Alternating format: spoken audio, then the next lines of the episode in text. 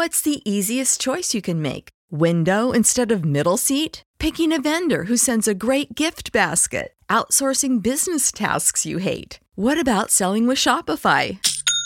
Whether you're selling a little or a lot, Shopify helps you do your thing, however you cha-ching. Shopify is the global commerce platform that helps you sell at every stage of your business. From the launch your online shop stage to the first real life store stage, all the way to the did we just hit a million orders stage. Shopify's there to help you grow. Whether you're selling scented soap or offering outdoor outfits, Shopify helps you sell. Wherever and whatever you're selling, Shopify's got you covered. Sign up for a $1 per month trial period at shopify.com slash try. Go to shopify.com slash try now to grow your business, no matter what stage you're in. Shopify.com slash try. When you need mealtime inspiration, it's worth shopping Kroger, where you'll find over 30,000 mouthwatering choices that excite your inner foodie. And no matter what tasty choice you make, you'll enjoy our everyday low prices, plus extra ways to save, like digital coupons worth over $600 each week. You can also save up to $1 off per gallon at the pump with fuel points. More savings and more inspiring flavors make shopping Kroger worth it every time. Kroger, fresh for everyone. Fuel restrictions apply. Welcome to the Boneyard with Steve Robertson. As always, I am your good friend and host, Steve Robertson, on a belated Monday yard, and I do apologize for that. I was trying to make it through both media sessions today. I was on with Tulsa uh, today around 1. The Mississippi State session began around 3 and then ran well after 4 o'clock. And so then you know, I spent all the time on the phone. I had to get some stuff done around here. I got a couple of articles posted over on Gene's page Com. You can go check those out. We're going to talk about some of those today. One of those things was about the weather. Uh, up until today, the forecast for game day has been for snow early in the day. Now, the forecast has shifted a little bit here in the past oh, 12 hours or so, and now it looks like it's going to be some of that stinging rain, you know, that cold and rainy miserable type atmosphere. And of course, it's an outdoor game, so we're going to have to kind of contend with the elements there. I would rather it snow than rain. Uh, not to mention we got to drive back uh, on Thursday after the ball game. I guess you know we could always get a hotel room again, but uh, it's different. You know, and uh, one of the things I wrote about today is Mississippi State has actually fared pretty well in cold temperatures in the postseason. You go back to the 1963 Liberty Bowl where one Bill McGuire blocked a punt early in the ball game. It was picked up by Tommy Eneman and run 11 yards into the end zone. As State raced out to a 16 0 lead over NC State. Uh, the Wolfpack kind of fought back late, couldn't recover an onside kick. An illegal touching call on the play. State recovers and eventually runs out the clock behind Hoyle Granger, who ran for 94 yards in a ball game. And then many of you remember that freezing night in Memphis. It, oh my gosh, it was brutal. Now, of course, at Liberty Bowl in Philadelphia, back when Liberty Bowl was in Philadelphia, which is what happened in 63, uh, game time temperatures were in the low 20s and then plummeted uh, under 15 degrees over the course of the ball game. I don't know what the temperature was in Memphis that night that we beat Central Florida, but it was awful. It was absolutely awful. And it seemed like if you ever needed to stand up to kind of stretch your legs a little bit and get the blood circulating, that wind would hit you. And it would just kind of whip around that bowl at the Liberty Bowl. So we've had some good experiences there. And so we haven't had to deal with precipitation very often. When we did, back in 2000, we won the Snow Bowl, 43 to 41. You guys remember that? It was an overtime game. It's a classic game. A lot of people even forget that it was the Independence Bowl. A lot of people just call it the Snow Bowl because that's what it's remembered for. It's a great night for Mississippi State, and you'd say, man, you know, Arctic temperatures and you know torrential downpour of uh, snow, and yet 84 points are scored in the ball game. Whoever thought saw that coming? And one of the things that was incorrectly reported, and I think this is probably still incorrect, is that Jamar Toombs from Texas A&M is credited with scoring the first player to score three touchdowns in Liberty Bowl. That is incorrect. Dontae Walker actually was the first player to do it in the same game. Toombs also scored three touchdowns, but he was the second to do it. You may recall that uh, Dicenzo Miller had trouble keeping his footing that night, and it was really a game for north-south runners. You know, Dicenzo's a guy that's better in space, kind of making people miss. But both Jamar Toombs and Dontae Walker were one-cut runners that really benefited at that night, and uh, we had a huge game. Uh, and we got down 14 a couple times in that ball game. We come back, and so I say all that to say this: is that historically we have done really well uh, in winter bowl games that are outside. And a lot of bowl games we've had over the years have been out west or been in the deep south or in the state of Florida. We haven't had to really deal with weather that is unfamiliar to us, but uh, that could certainly be the case when we go play in Fort Worth. Our first time to ever play in the Armed Forces Bowl. So I'm all about new experiences, but uh, I hope that the trend continues. I know that the uh, the betting lines came out, and Tulsa was uh, a slight favorite. And I know there's a lot of money being put on Mississippi State now. Now that uh, you know Tulsa's a great linebacker, Zaven Collins has opted out of the bowl game, and since we were together. Collins has also won the Bronco Nagurski Trophy, which is you know, the trophy awarded to the nation's best defensive player. Uh, pretty nice to have him out of the mix there. I think that's a big thing for Mississippi State. I mean, honestly, I thought we were probably going to win the ball game either way, but the fact that uh, he is not playing makes me feel even better about Mississippi State's chances. There's no way that you lose your best defensive player and get better as a unit. Uh, Collins had 54 tackles and 11 and a half for loss, four interceptions, and he had a 96-yard interception return for a touchdown against Tulane in overtime uh, in a ball game they won. That's the thing about Tulsa too. They're a gritty team that finds a way to win. If you look at their schedule, and we'll do that briefly, they have been in every ball game every single game this year. They have been in it. Of course, it's an abbreviated schedule for them, like it is everybody else. But uh, they have not really had a bad showing against anybody. I think they have come out and played exceptionally well and played very competitive football. We're going to be uh, in that same type of ball game with them, I suspect. Uh, you know, kind of looking back here over the course of the schedule before we move on. And they are the Golden Hurricane. There is no plural there. It's not hurricanes. It's hurricane, no S. They open the season in Stillwater. They lose a very competitive ball game to an Oklahoma State team, uh, 16 to seven. Now, this is not a great Oklahoma State team, but still, anytime you go on the road there and you play a Power Five uh, opponent to within, you know, a score late, you've done a really good job there. 16 to seven. So again, offensively, not very good. They didn't play the game at Arkansas State. They did go down there and beat Central Florida in Orlando 34 to 26. They blew out South Florida, who hasn't been very good. They beat East Carolina 34 30. They beat SMU 28 24. And then in Tulane, 30 24 winners uh, in double overtime. They uh, they didn't play against Houston, which would have been a very interesting matchup. They beat Navy 19 to six, and then they uh, they lose to Cincinnati 27-24. You know the Cincinnati team has uh, you know had a great year this year. So again, they have not been in a ball game that they have uh, lost that hadn't been competitive. They had a couple of blowout wins. Uh, I guess really one blowout win, but they uh, you know they have not been a team that uh, has had many downs where they were not competitive. So we we should expect a great effort from them on Thursday. Speaking of great efforts, you'll always get one at Bulldog Burger Company. Two locations now to serve you right here on University Drive in Stark Vegas and on Gloster Street there in Tupelo. In fact, if you're not ready to brave the elements of the Armed Forces Bowl in Fort Worth this week, whether it be rain or slow or snow or sleet or whatever, let me encourage you go to Bulldog Burger Company. You can have an early lunch.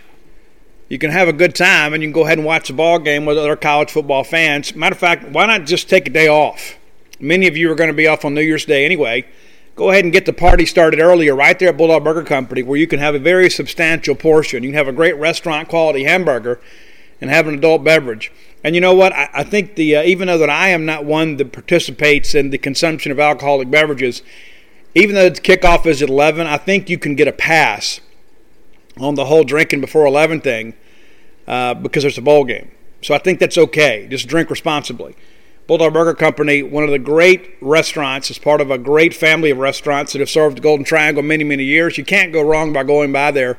Let me encourage you to do so. Always have the spring rolls. They'll make you and everybody around you better looking. Bulldog Burger Company, the place where people in Starkville and Tupelo go to meet. M E A T.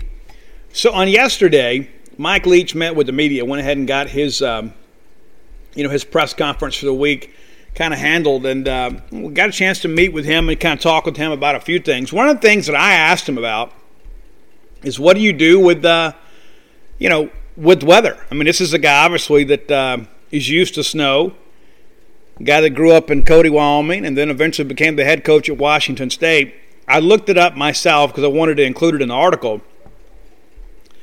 Pullman, Washington averages 42 inches of snow a year. Put that in perspective, the national average is 28. So nearly, nearly double, I guess. Yeah, but you, you understand my point that they have kind of had to go through all this and kind of figure this thing out. So it's not something that uh, your coaching staff would be unfamiliar with should that present itself. As Leach says, though, you know, you just got to go relax and catch a football. You know, those are the things that are funny to me is you just go relax and catch a football, and you got to get things going from there. And uh, so here's his exact answer as we jump in here. Uh, you know, I think it's funny, you know, when you begin to think about us having to deal with snow – and and that what that's what makes the snowball such a novelty is because of the fact that uh, you know we're just not familiar with that stuff. But it's not it's kind of old hat for Leach, and he says you know you just relax. The guys are all wearing gloves anyways. I haven't found it to be a big deal. You just go out there and do it. The NFL does it all the time. Anytime our guys want to complain about cold weather, I just remind them what the weather is in Buffalo and Green Bay and Chicago, Minnesota, New England, the Jets, the Giants The list goes on and on. Denver, Kansas City, Seattle, we can go on and on. You keep them warm with the warmers, and you just got to relax and catch it. You know, it is a bigger deal for us because we don't get snow. I mean, I mean, if if there ever snow flurries anywhere in North Mississippi, it's on Twitter within moments because it is such a novel thing for us, and we're not having to go out there and play a football game in it. But um, I do think it's interesting talking to some of our Washington State colleagues. They have shared too that. Uh, you know, the, the snow has not really been an issue for them. The rain sometimes has been, and that's what we'll have this week. I mean, it's we're going to deal with some precipitation of some kind uh, this week. Hopefully, hopefully the weather will clear up between now and Thursday. I'd love to be able to get a dry, competitive game uh, on a dry track, and we'll kind of see how things go. I do believe more times than not that wetter games favor teams that can run the football. I think it's there's so many moving parts in the passing game mechanism. You got to get the snap back. You got to get the hold up. Uh, you know the quarterback's got to get the ball up and, and, and deliver a good pass, and you got to catch it. You know the running the running game, you get a snap back, you hand it off. You know it's it's a much more high percentage play for success. Now we ran the ball pretty exceptionally well against Missouri my hope is that's kind of a you know a, you know an evidence of things to come. It's an adjustment that we've made, and I think that Jo'quavious Marks and Dillon Johnson kind of showed Mike Leach is you know what, Coach, we can be real factors in this offense you know, beyond just being pass receivers out of the backfield. So I think they kind of made a statement of sorts. I also think that Mike Leach probably saw, you know what, on film that you know Missouri responded negatively to certain things in the run game, and so we were able to exploit that. Now what does that mean for Tulsa? You know, Tulsa, of course, is without their leader, their best player on either side of the football. And so they're going to put some other people out there. They're going to have people kind of moving around. People are probably going to be keyed up a little bit, trying to do a little bit too much. Can you catch them on the counter as they begin to over pursue? Those are questions that I guess we'll find out on Thursday. And so I'm eager to see how we attack them, knowing that they're going to be without their best player. I know you do what you do, but when you see people on film, I mean, there's a reason that you know there's a reason that guy won the Bronco Nagurski Award. That's just kind of the reality of life. And then you remove that guy, the nation's best defender, uh, from a defense that has been decent at times, but has been very competitive. Somebody's got to step up and fill the gap. Somebody's got to step into the gap there and make a play and can you use that inexperience and can you, you know, kind of exploit that lack of leadership? Because you know how it is late in ball games. I mean, there are some people that end up spectating the game rather than playing the game, and you, you take a guy like him that is used to making plays behind the line of scrimmage. Well, who steps up and does that now? If they had somebody capable of doing it, they would have already been playing. And so it is a very significant situation. There are a lot of opt outs happening around the country, as you guys are well aware. Fortunately, we haven't had any more at Mississippi State, and you would think we would have had them uh, here in the last couple days. I know Devin Robinson entered the portal, but uh, he has played in one game in his two years at Mississippi State. Uh, he was not going to play here. Wish him the absolute best, but that's not a significant loss. I don't think you can compare that at all to what's happened at the University of Florida and other places. Mississippi State obviously has uh, has worked hard this year to uh, to kind of make sure that right, Bulldog fans, our friends from Tecovas want to remind you that uh, it's festival season, it's concert season, it's sundress season. Yes, it is. And you know you need some nice boots to go along with every bit of that. And Tecovas is your stop for the best in Western wear. Tecovas has seasonal and limited edition offerings this spring and summer, including men's and women's boots, apparel, hats, bags, and so much more.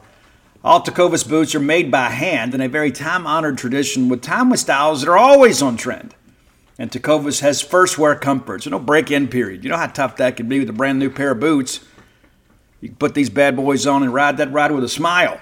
It's hard to find this level of comfort paired with this same level of style. So stop by your local Tecovas store, have a complimentary beverage or two, shop the new styles, the smell of fresh leather, and a friendly staff are always at your service.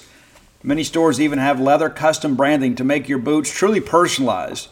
And with regular live music and events, there's no in store experience quite like it. If you can't make it to a store, visit Tecovas. That's T E C O V A S dot com. They offer free shipping on all boots, as well as free returns and exchanges shipped right to your door.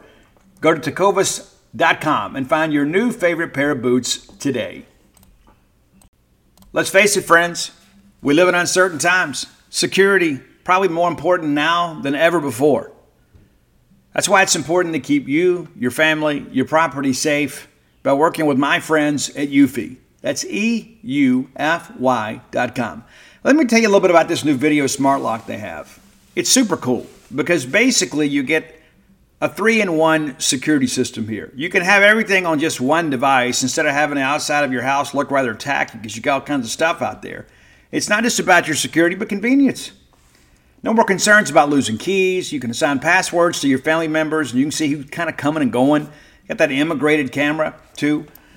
Uh, it's easy to install. You can set it up with just a Phillips screwdriver. You know, you don't have to go to a class on how to use power tools. No drilling required. You get keyless entry. You don't have to worry about fumbling with the keys when you're getting back with a, an armful of groceries, right? How convenient is that? That in and of itself is a great benefit. You get fingerprint recognition. It's unlocking. Got that AI self-learning chip. So the more you use it, the more accurate it's going to be. You don't have to worry about the battery. It's got a rechargeable battery that can last around four months, and you get a notification before it runs out, so you don't have to compromise your family security. You got passcode unlocking, remote control, 2K clear sight camera. You can see who's at your door. You see these videos online all the time. Don't you think it's time for you to set something up so you can have the peace of mind of knowing that you don't have people constantly going in and out of your property? There's no monthly fee. Unlike other brands that charge you a monthly fee, you can have your recordings locally and never have to pay for storage. How cool is that? It's convenient, it's safe, it's a must have for your home today. If you already have like a video doorbell, you know sometimes people want to come and steal your, your doorbell. You don't have to worry about with, that with this. All right, so let's be sure to visit Eufy Video Lock. That's E U F Y official.com forward slash video lock. And it's time for you to gain control of your door. Again, that's Eufy. E U F Y. You know, they've got a roster that's capable of going out winning some football games. Uh, I think it's important to kind of get those things together and get excited about that because Mike Leach says that we're in better shape from a roster standpoint than we've been in six weeks or so. In fact, Leach was asked about that on Sunday. And his answer was very reassuring. It's not a big surprise, but uh, it's one of those things you look at and you begin to wonder okay, you know, we took, you know, what, 49, 45, 43 players, whatever it is. Um, you know, I mean, and played some football games, and you begin to ask yourself, okay, well, well do we get anybody back? Because we've heard about it. Some, you know, this guy's been injured, and this guy's had some issues, whatever. Um, you know, Leach says that uh, you know that they've already tested once this week. They're supposed to test today, and there'll be a third test before everybody gets on the plane to uh, you know to head up to Fort Worth. Uh, that's I think that's important. I think it's one of those things you look at too is that if you clear that first test, and Missouri did not, you clear that first test, you pretty much think you got it licked. You know, because we're just getting back from the Christmas break. Leach did let the guys go home And for many of those guys, they hadn't been home, you know, since June or so. And so they get a chance to go back, and then hopefully they've been careful and they come back and they're ready to go, and you don't have to deal with um, with losing any guys that uh, perhaps you're counting on. At this point, with our limited uh, you know roster, we're counting on everything. We're counting on absolutely everybody to come in and be able to play. Uh, and that, those are the things that I begin to think about as we get this deep into the season.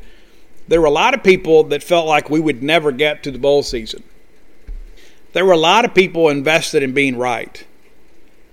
And if that meant that college football didn't get played, I think that was fine with some of them. But there were a lot of people early on that said, hey, are there going to be bowl games? People are like, oh, we're just trying to get a game played.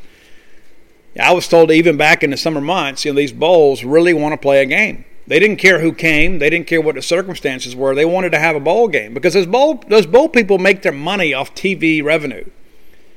They make their money off sponsorships. Yes, they make some money off ticket sales, but let's be honest, that's a very small piece of the pie.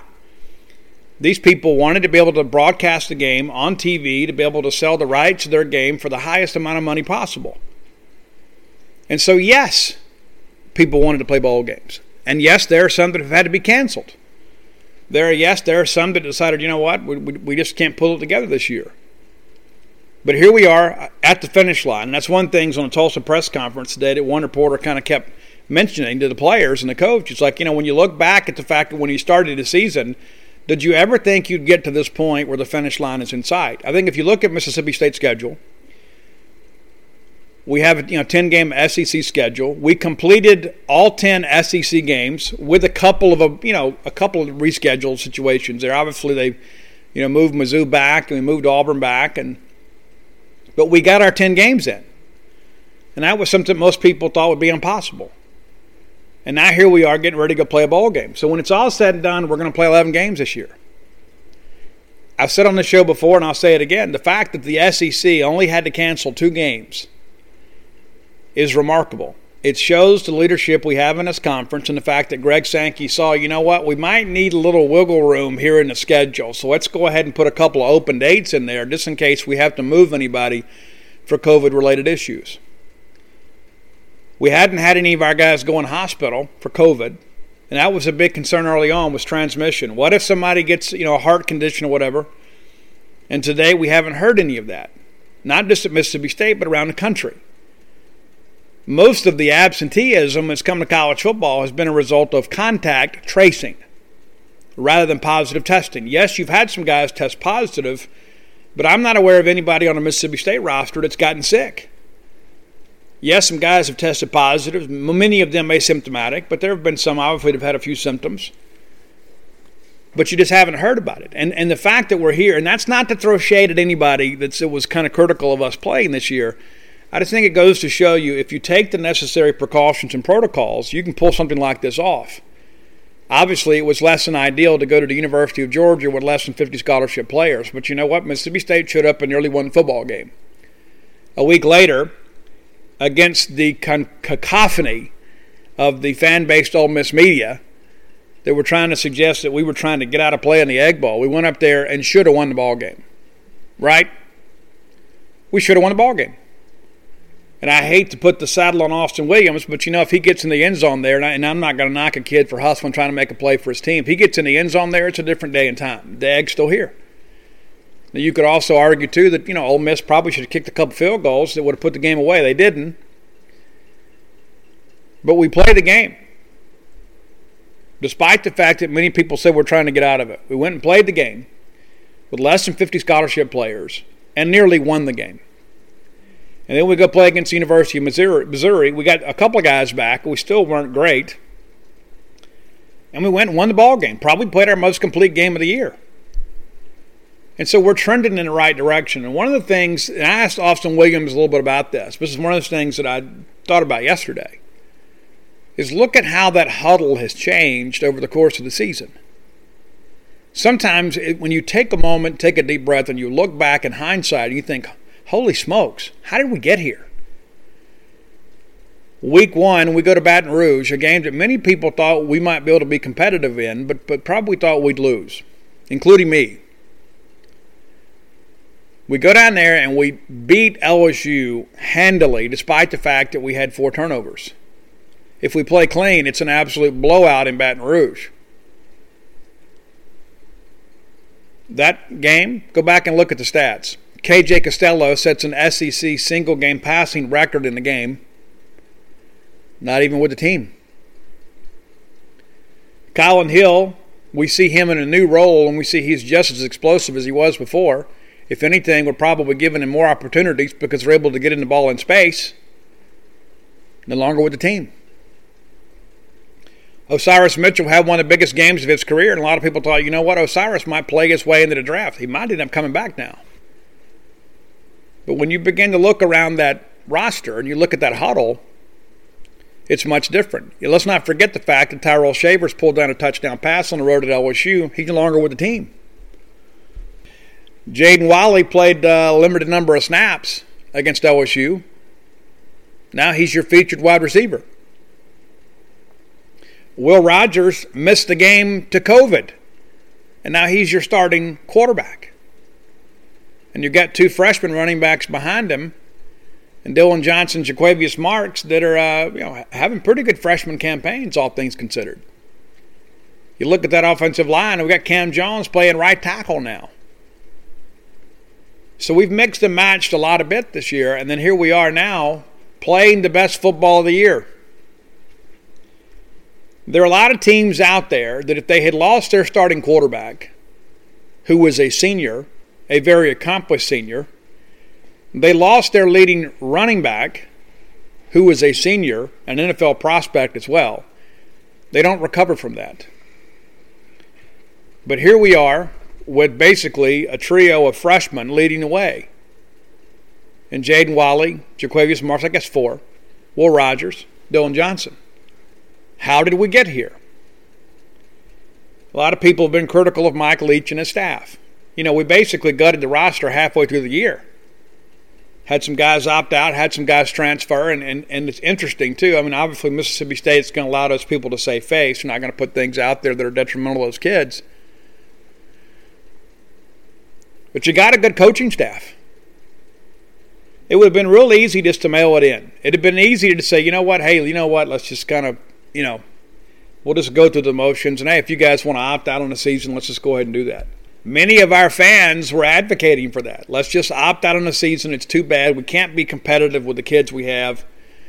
And now here we are getting ready to go play a bowl game. We got a good chance to win that thing. Should have won a bowl game at 18. Should have won one at 19. We didn't.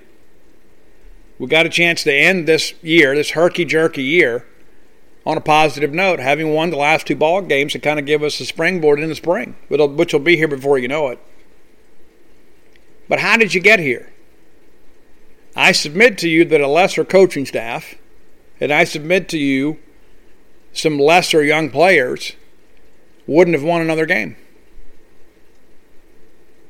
But we found a way to win a couple. Despite the fact that everybody around us said that our defense is going to be awful, I, I, had people that were attending practice and say, you know what, Steve's secondary is going to be unbelievably bad. And now we've got Martin Emerson receiving All American mentions. We've got Emmanuel Forbes on the freshman All SEC team. You know, so where other people saw a challenge, these guys saw an opportunity. And they benefited. And listen, I'm not going to sit here and tell you that we played to our full potential all year. We haven't. We haven't. But we have a chance to kind of end on a big crescendo, to use a musical term. Got a chance to kind of finish up here, winning our last game at home, and then winning a bowl game. And now all of a sudden you think, okay, we're turning in the right direction. We went through, uh, you know, a roster makeover midway through the year. Saw some guys that we were counting on to be real playmakers for us leave the team to one form or another, either through injury or through opt out or through dismissal. But we didn't quit. We didn't quit. Some of our fans quit on the team, but the Bulldogs didn't quit on themselves. Listen, speaking of not quitting, I know many of you guys uh, like to have a little skin in the game. You like to have, uh, you know, it's, it's more than a rooting interest. I got some friends of mine, they bet on everything. It seems like every day. And they use MyBookie with bowl games coming up, with the NBA season now back into play, and then NFL playoffs are right around the corner, you've got an opportunity to cash in and save yourself. Go to MyBookie and use promo code Boneyard. They'll match your deposit up to $1,000 at 50%. So if you if you want to say, you know what, Steve, I'm put a couple hundred bucks down, they'll give you another $100 to play with. Simple as that. MyBookie is, uh, you know, it's fast payouts. These guys have been around a long time. They know what they're doing. They have promotional contests from time to time to kind of unlock some uh, opportunities for you. And uh, we'll have more on that later in the week. But go to MyBookie and use promo code Boneyard. There's so much to think about. There's so many games that you can wager on if that, that's your thing. Turn this season into your winning season at MyBookie. And again, that's promo code Boneyard. All right, today's top 10 list. We're going back. We're to do, we're going, we're going back to some rock and roll. We're going, I told you guys, I kind of teased the schedule because Roy and I are kind of getting ahead of the game here kind of picking and choosing what we want to do when your when your suggestions come in. I've, I have mentioned on the show that I was going to do Ronnie James Dio, and I had about a half a dozen people said, "Steve, absolutely, I can't wait to hear you talk about Dio." Listen, let me tell you guys this: Ronnie James Dio. A lot of people say, "Well, Steve, I don't know who Ronnie James Dio is." Well, let me tell you. Uh, he is the guy that uh, kind of invented the rock fingers. You know, I'm talking about the, the devil horns things that people call. You know, uh, Ronnie did that first. Ronnie James Dio was probably about, what, five four maybe, and had this incredibly booming operatic voice that was kind of unseen or unheard of for the time. He was an incredible singer. We lost him to cancer. But I tell you, when I go back now and I listen to those early Dio albums and Rainbow albums and Black Sabbath albums that Ronnie James Dio was on, the tunes still hold up. So here's my top 10 Dio songs some from each band. So here's the top 10 list. No honorable mentions today.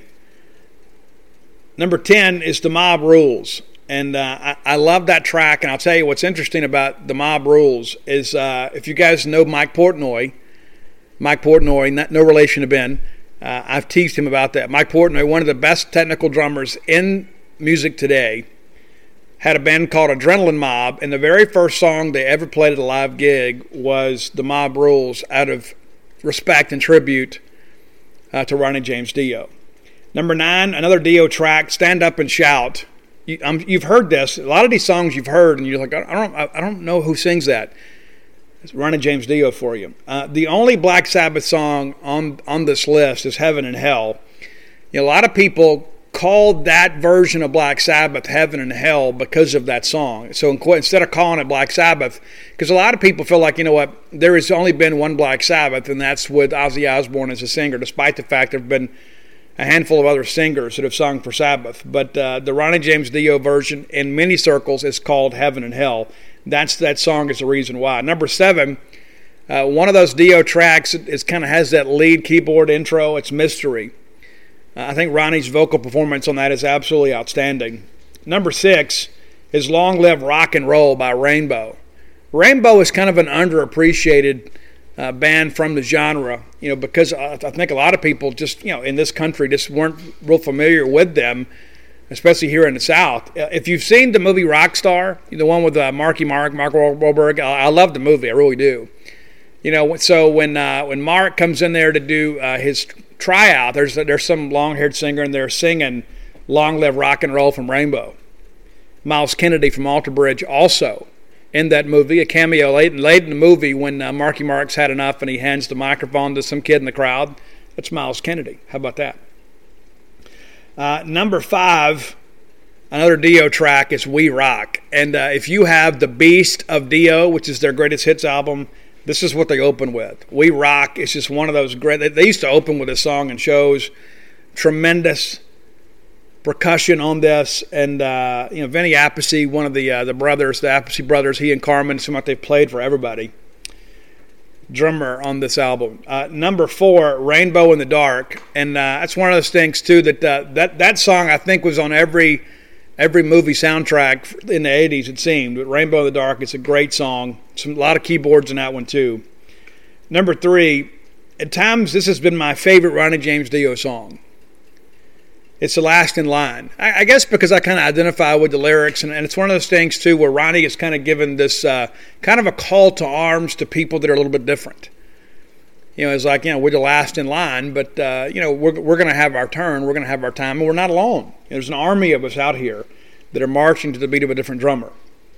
Number two, and I don't know how this. Some people would say this is the best song that Ronnie James Dio ever had, and I disagree. But it is the best Dio song, and it's "Holy Diver." It's been covered by everybody, it seems. I, I love Killswitch Engage's version of this, but "Holy Diver," the video is great. The vocal performance is incredible. Uh, I think it's Ronnie's best vocal work with the band Dio. But the number one song on my list of Ronnie James Dio songs is Man on the Silver Mountain from Rainbow.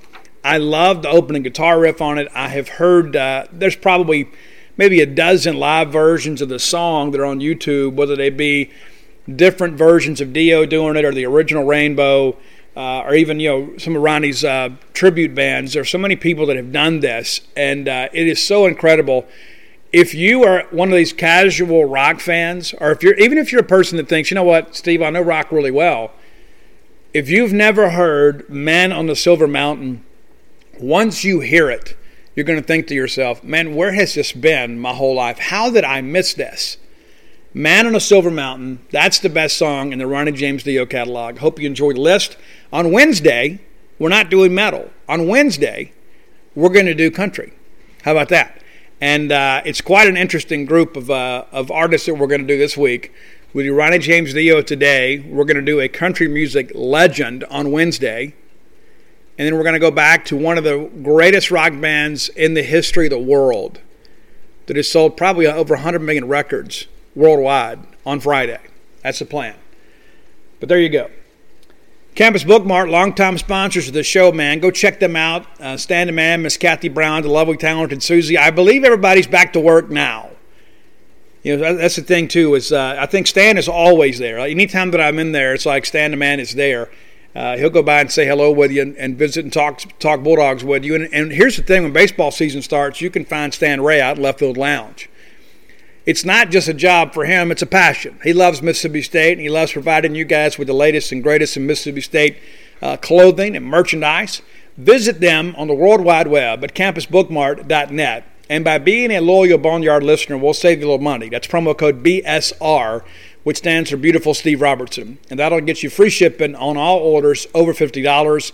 Any order less than 50 bucks, absolutely incomplete. And let's be honest, there are a lot of you that were banking on getting some stuff for Christmas you didn't get. Buy it for yourself. You may say, well, Steve, I got to wait till payday. That's cool too. Standing man's not going anywhere. But you need to treat yourself. You bought a bunch of stuff for everybody else, and what they do, they got you a bunch of tube socks and some, some long john underwear or whatever. You didn't get the cool stuff. Take it into your own hands. Take care of it yourself. Visit campusbookmart.net. Order yourself a gift today. All right, let's talk a little recruiting. Uh, Mississippi State offered a junior college offensive tackle, 6'6, 295 pound Matt Keeler today. Now, based on the information that I have, this is the guy that can enroll in January, and obviously Mississippi State's got to move quickly. Texas Tech is some real competition there, and he is from Chicago, though. He is from Chicago. He went to prep school for a year to try to improve his stock a little bit, didn't necessarily get what he wanted then went to junior college, and since this junior college season doesn't count for anybody, he still has five years to play four. So you were getting, if you sign him, you were getting a guy that is two years removed from high school, so he is more physically and emotionally mature than a typical high school guy, but you still have four years of eligibility to work with. That's a win win. So state offers him, but here's the deal he's on the clock. Okay, so this isn't something that's going to linger on and just kind of drag on or whatever. Because he is an early enrollment guy, he's got to make a call here pretty quick. We had discussed the possibility of six offensive linemen in this class, and then we go through this whole thing. Well, you know, we got to get this guy, we got to get that guy, and then all of a sudden we have some uh, more emerging needs at defensive back, and then we see Jadarius Perkins, uh, you know, I don't know what that kid's deal is, to be honest with you. It's like he goes from you know telling everybody he's going to Mississippi State, and then when it came down to pull the trigger and sign the papers, uh, he didn't do it, and so he'll be going elsewhere for college. And so since there has been some ebb and flow with all of that, that has kind of opened up a spot here for uh, for Keeler. But uh, listen, this is not something that's going to be able to kind of drag on. I mean, it's, it's going to be January first here before you know it. I mean, it's December 28th right now, and then you got to start making plans and preparations to uh, to get moved here and get enrolled and signed up for classes. And so he is on the clock. I do believe this is something that will happen sooner rather than later. If he is going to be a bulldog, I believe it's going to happen this week. I know he talked to Paul Jones earlier and said, "Well, I'm thinking about you know kind of making a decision next week." I don't know that Mississippi State waits too terribly long. I think we've got to have an answer pretty quick, and then we'll kind of move on from here. So if you see a new name pop up and a new commitment, it is Matt Keeler, and he is a 2021 guy that'll be here in January. That also would put Mississippi State with six offensive line signees in the class, and five of them able to enroll in January. That is quite the luxury right there. That would be big time for Mississippi State. Now, let's talk CJ Johnson. I had a chance to speak to him over the weekend. A lot of people are kind of concerned about him. What's going on? Why would he wait? So I spoke to CJ, and I'm like, hey, just kind of tell me, take me through your thought process here. You, know, you grew up a Mississippi State guy, you get the Mississippi State offer, and then you've elected to kind of wait in February. And so what he tells me is that it all happened kind of in a rush. Like this is a guy when he committed to the Naval Academy, he had every intentions of going to the Naval Academy. It's like, hey, this is a great opportunity. I'll go here, get my education, uh, do my service, and then uh, you know go into go into you know to medical practice or whatever. And so then all of a sudden in late November, he starts getting all these new offers. So late November, early December, he gets oh, I guess nine or ten new offers, many of them from the Power Five. So it's been a little bit overwhelming for him. So rather than rush the decision, he said, "You know what? I still have the opportunity to wait until February, and there is no harm in doing so." Because remember, this is a guy, too, that made a commitment with the expectation of following through. He made that commitment with his whole heart. And then all of a sudden, some other options have come up, and so now he's having to reconsider things. You know, Florida State offers, Ole Miss offers, State offers. Penn State's offered, Northwestern's offered, Iowa's offered, Syracuse, many, many others. And so his head's spinning a little bit. And so rather than just kind of rush the process here, he owes it to himself and thankfully, he has the means to get out and go take some trips. He plans to go take some campus visits. Now, of course, he can't take official visits. He can't go meet with coaches and watch film and have those, those kind of hand to hand meetings that you ordinarily would have. But he is going to get out and go on the road and go tour the college towns and have an opportunity to go see the campus and just kind of get a feel for things. And he wants to enjoy that experience with his family. And I don't fault the kid for that. Now, if I had to call it today, I still believe he'll be a Mississippi State Bulldog. He tells me when he first started playing football at seven or eight years of age, he wore number 14 out of tribute to Chris Relf because Chris Relf was his favorite Bulldog. This is a guy that uh, both of his parents went to Mississippi State. He's grown up going to games at Mississippi State. And It has been his dream to play at Mississippi State. And so some would say, well, Steve, if that's the case, why didn't he go ahead and make the call? Well, I think it's one of those situations he never fully expected to be in this situation he is with the options that he has. And so he's going to go see what's out there and then do his due diligence and then make the decision. But if I had to call it today, I expect him to be a Bulldog. I think in the end, you know, there are some people that say, well, this is, you know, that's just in his heart. I do think Mississippi State is in his heart. I do. I think he also is a mature young man that uh, made a near perfect score on the ACT, and he owes it to himself to explore all of his academic and athletic pursuits before he makes a decision. But I think that's probably going to work out. Now, speaking of that, I also spoke with Ty Cooper. We have talked about Ty Cooper on this show now for seven months, it seems. Ty Cooper, the best defensive line prospect in the state of Mississippi for the 2021 class. I know it has been a bit frustrating at times for many of our fans because you think, oh, this kid's in Louisville High School, it's 30 minutes down the road. Why are we having such a time with him? Well, I, I guess the question that I would ask is why do we always have such a time with kids in Louisville High School? And it doesn't make any sense to me. I mean, to be fair, you know, granted, South Panola is not what it once was, but listen, when South Panola was rolling, Ole Miss had a pipeline over there. I mean, yeah, we got Derek Pegues out of there, but by and large, they got who they wanted. And now Louisville has produced some prospects, and some of those we haven't offered. But uh, I, I, get inundated every spring with all these, you know, fans, Louisville Wildcat fans say, "Hey, you need to look at this kid, need to get this kid." And I've had probably hundred kids over the years from Louisville High School come to my combines but here we are again in a battle for a Louisville High School kid. And so, you know, Charles Moore was a long time commitment to Mississippi State. You know, he flips, ends up going to Auburn, uh, leaves Auburn, then signs on with Oregon State, doesn't last there. Now he's headed to Marshall. My hope is that Charles figures it out. You know, we signed Dante Jones. He ends up going to prep school and then gets here and kind of gets caught in the in the grind of the uh, coaching change. You know, he comes here. We, you know, he's overweight when he gets here. He put on a ton of weight and even played some defensive line there at, at Jehovah Jireh Prep. Then he comes in, and then you want to make him a tight end, and then he has to lose some weight, and then all of a sudden we change the scheme. We're not using tight ends. He's got to trump even more and go out to outside receiver. And so it just hadn't worked out. So he's in the portal too. But he's also a guy too that's done the best he could. But uh, again, every, it seems that every time that we have a recruit at Louisville High School, there's always a circus. And I don't know why that is. You know, Denias Timms was one that a lot of people just felt like, oh, he's going to go to Ole Miss. There's no doubt about it. I had some Ole Miss people talking trash and messaging me and saying there's no doubt that this kid's going to go to Ole Miss. Well, he didn't. He didn't. He went to Mississippi State, and he didn't. He didn't last but a couple years, but uh, he went to Mississippi State. But I, I can't explain it. And, and again, I'm I'm not trying to be critical of anybody, but it, it's just it's frustrating to me you know, that we have a school that just won a state championship. We have a school that regularly produces Division One prospects, and that every time we get involved down there, there's an issue. Now, I'm not going to sit here and indict Ty Cooper for all of that because I don't believe that's the case. I don't think Ty Cooper is trying to draw attention to himself. Some people suggest otherwise. I don't believe that. I think Ty Cooper, number one, hoped to be in this position, but probably never expected to be in this position. Now, I think it's important to understand, too, he's got a couple of friends and teammates that are at Ole Miss.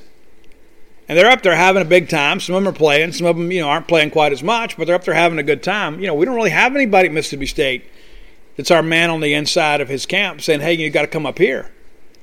And so State's having to kind of preach the uh, the Bulldog defensive line legacy – and Ty Cooper did go to that Jeff Simmons camp, and Montez Sweat and those guys are there. So he has seen it.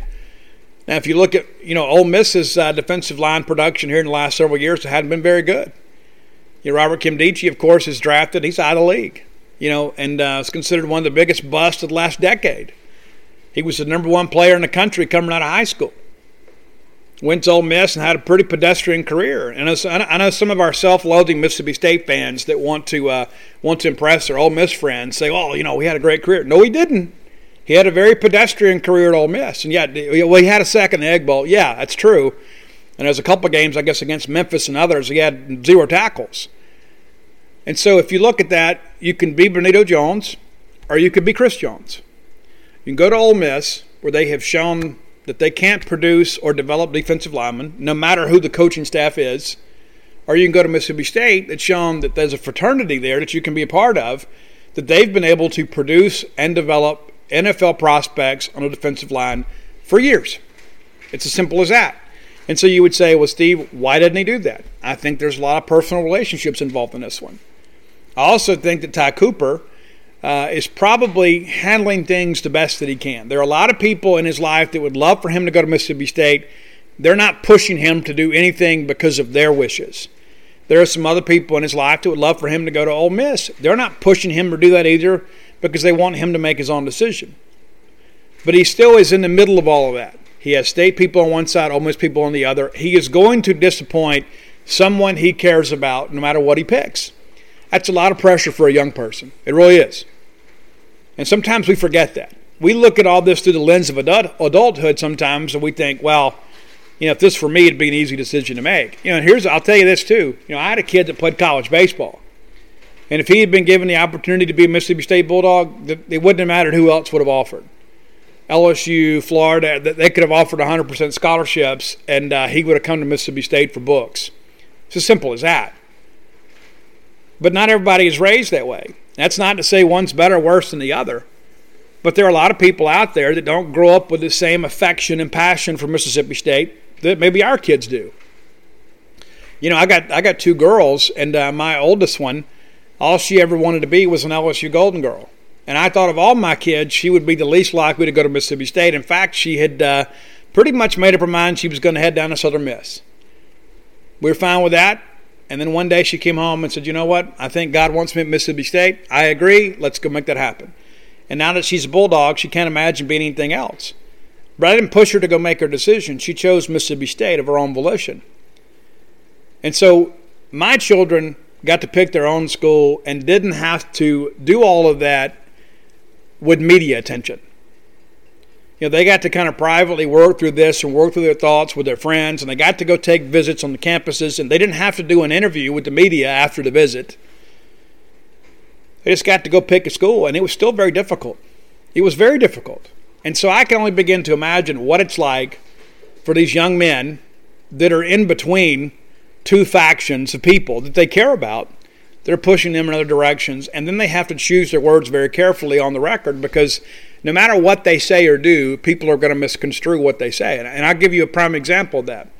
I interviewed Ty Cooper yesterday, and he made a comment that he was going to wait and see who Ole Miss hired to replace Deke Adams before he made any decisions. Now,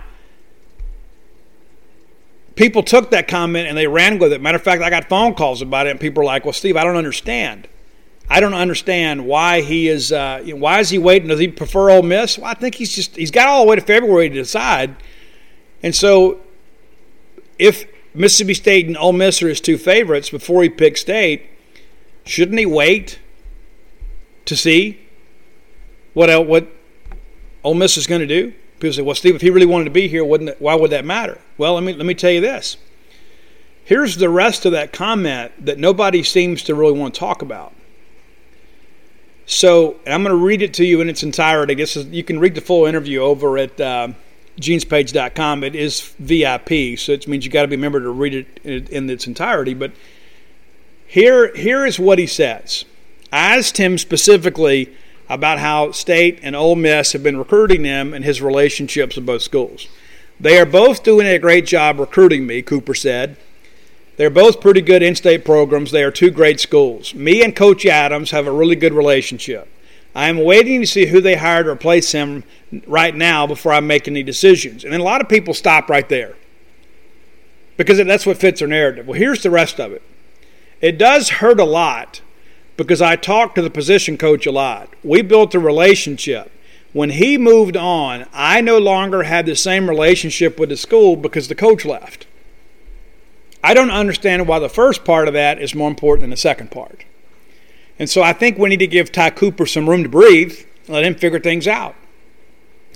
And I'm going to remind you guys of this too. I don't know if you guys remember this. Those of you that were around in, when I first started covering recruiting, you know, one of the most wildest stories that I remember from the early days of uh, covering recruiting was Kyle Love. Kyle Love is true maroon, man. But that wasn't always the case. When Kyle Love was getting ready to make his college decision, he wanted to go to Memphis because one of his best friends was going to Memphis. And his dad basically put his foot down and says, No, you're going to Mississippi State to play for Sylvester Croom. And legend has it that Kyle Love even signed the paperwork to come to Mississippi State with tears in his eyes. And Kyle Love still played in the National Football League. I don't know if he played much this year, but uh, you know, Kyle Love, Sylvester Croom told me on signing day Kyle Love is exactly the kind of player that we want in the trench. I want all my linemen and D linemen to be like him. And Kyle Love and then Sylvester Croom develops him over time, and then he's in the National Football League. And has played a lot of snaps, made a lot of money. And so there are a lot of people that say, well, I only want people that, that want to be here. And you know what? Sometimes it takes longer to convince those guys that this is where their best opportunity is. And you just got to be patient. Melvin Smith once told me one time when you're when you're when you're coaching and recruiting at a place like Mississippi State and Ole Miss, that you spend half your time convincing people that never considered Mississippi State or Ole Miss as a recruiting option that that's the best place for them. Because do you think when we go into Atlanta and we go offer a kid and we say, "Hey, Mississippi State's offered you a scholarship," do you think that kid grew up dreaming of playing at Mississippi State? No, he wanted to go to University of Georgia. Do you think when we go into Jacksonville and offer a kid and say, hey, I want you to be a Bulldog, that they're thinking, you know what, this is the best thing in the world. Let me go ahead and jump on this right now. Nah, they're waiting on Florida State and Florida. And so you got to work through that process. And yeah, it's a little different when you're dealing with a kid 30 miles up the road. I mean, it really is. But that's part of the recruiting process. It's never easy. And it's never going to be easy to recruit kids to Mississippi State. It's just not. Now, Mike Leach gets this thing rolling. You upset some people. You're in big games. You go into big time bowl games. It's going to be a lot easier. But right now, you don't have a lot to sell.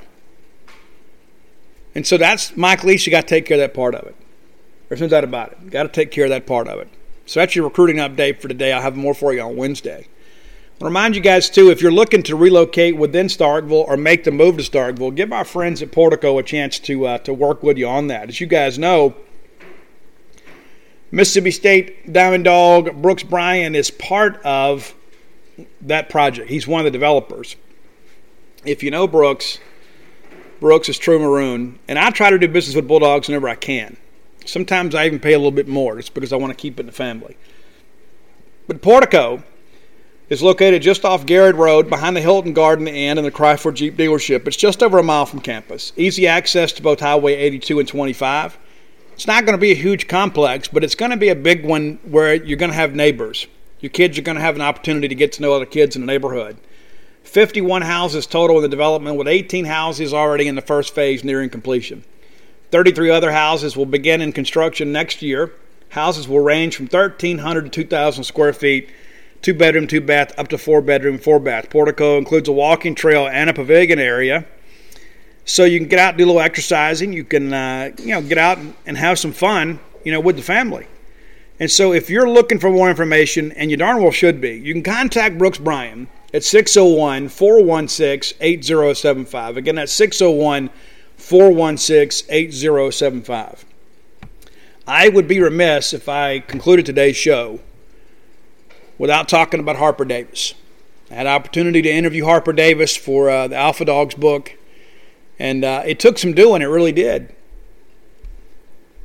I had somebody contact me on Gene's page and said, "You know what, Steve? I go to church with Coach Davis, and uh, you know he'd be a great interview for you." And to be honest with you, I wasn't sure that Harper Davis was even still living when they contacted me, and I thought, oh, this is great. Yeah, I got to get him on the phone. He was 94 years of age when I interviewed him. And so I called him one day and I said, Hey, coach, this is Steve Robertson. I'm the writer, and uh, I'd love to be able to interview you and tell your Mississippi State story. And uh, I said, would, would today or tomorrow be more convenient for you? He said, Well, neither, because I'm about to actually get in the car and leave. This is back, you know, when the quarantine first began back in March. And, and so I didn't know when he said, I don't know when I'll be back. And I didn't either. But I called a couple times and never could get him. And uh, turn, turns out that Brad Jones, former Diamond Dog, Brad Jones, former first baseman, wore 23 for us. Brad is the grandson of Art Davis, who is Harper's brother.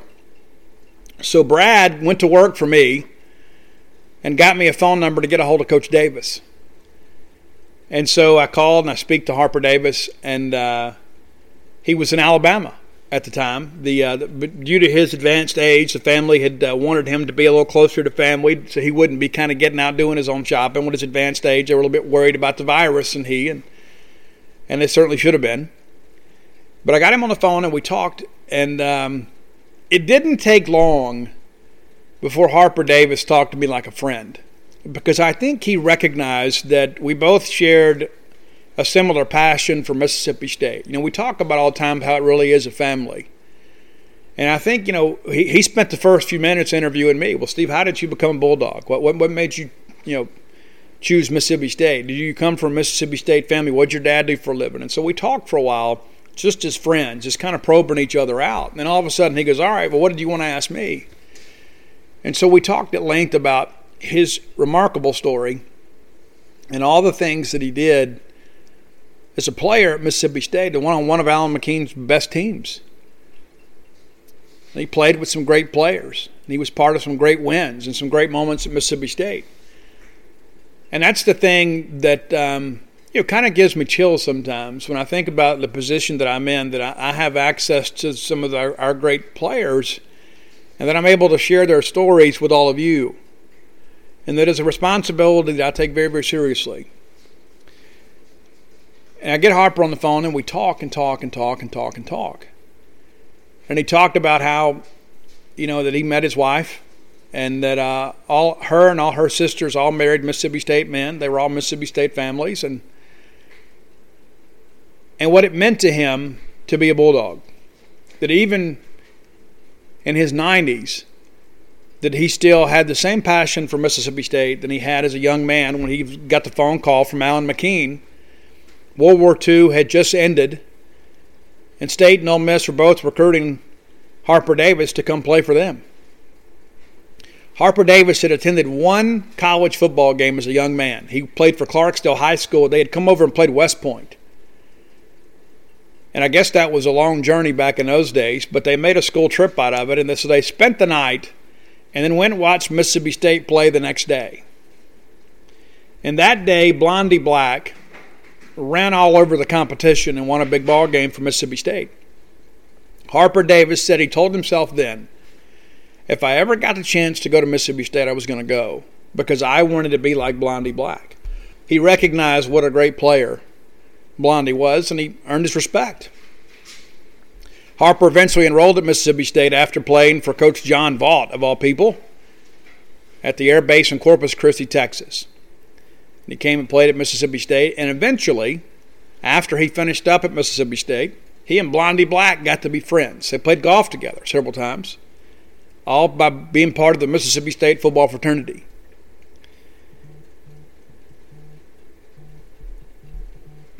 It's one of those things, man, that um, you know, sometimes you look at all this and you begin to realize that it's something bigger than just a football game. You know, it's bigger than just going to a class. You know, it's bigger than just buying a T-shirt. You know what I'm saying? There's something bigger here that we're a part of, and I think part of that is honoring people like Harper Davis. He was one of the greatest players to ever wear the Mississippi State uniform. Ever. He played a couple years professional football, and you know I believe he was paid what eight thousand dollars a year by the Chicago Bears. Went played the LA Dons for a while, the AFL. I mean, you know, and then he came home, and he was an assistant coach at Mississippi State before taking a job at Millsaps and coaching there for 25 years. I mean, Harper Davis is an institution in the state of Mississippi. He's a great high school player, a great college player, played professionally, and came back and shared his knowledge with young people forever. And then he even after he retired, he went to work as a, basically a you know a, volunteer assistant coach with private schools, JA. You know, coach at MRA. I mean, it's I, I begin to think you know we haven't done enough. We haven't done enough to honor Harper Davis.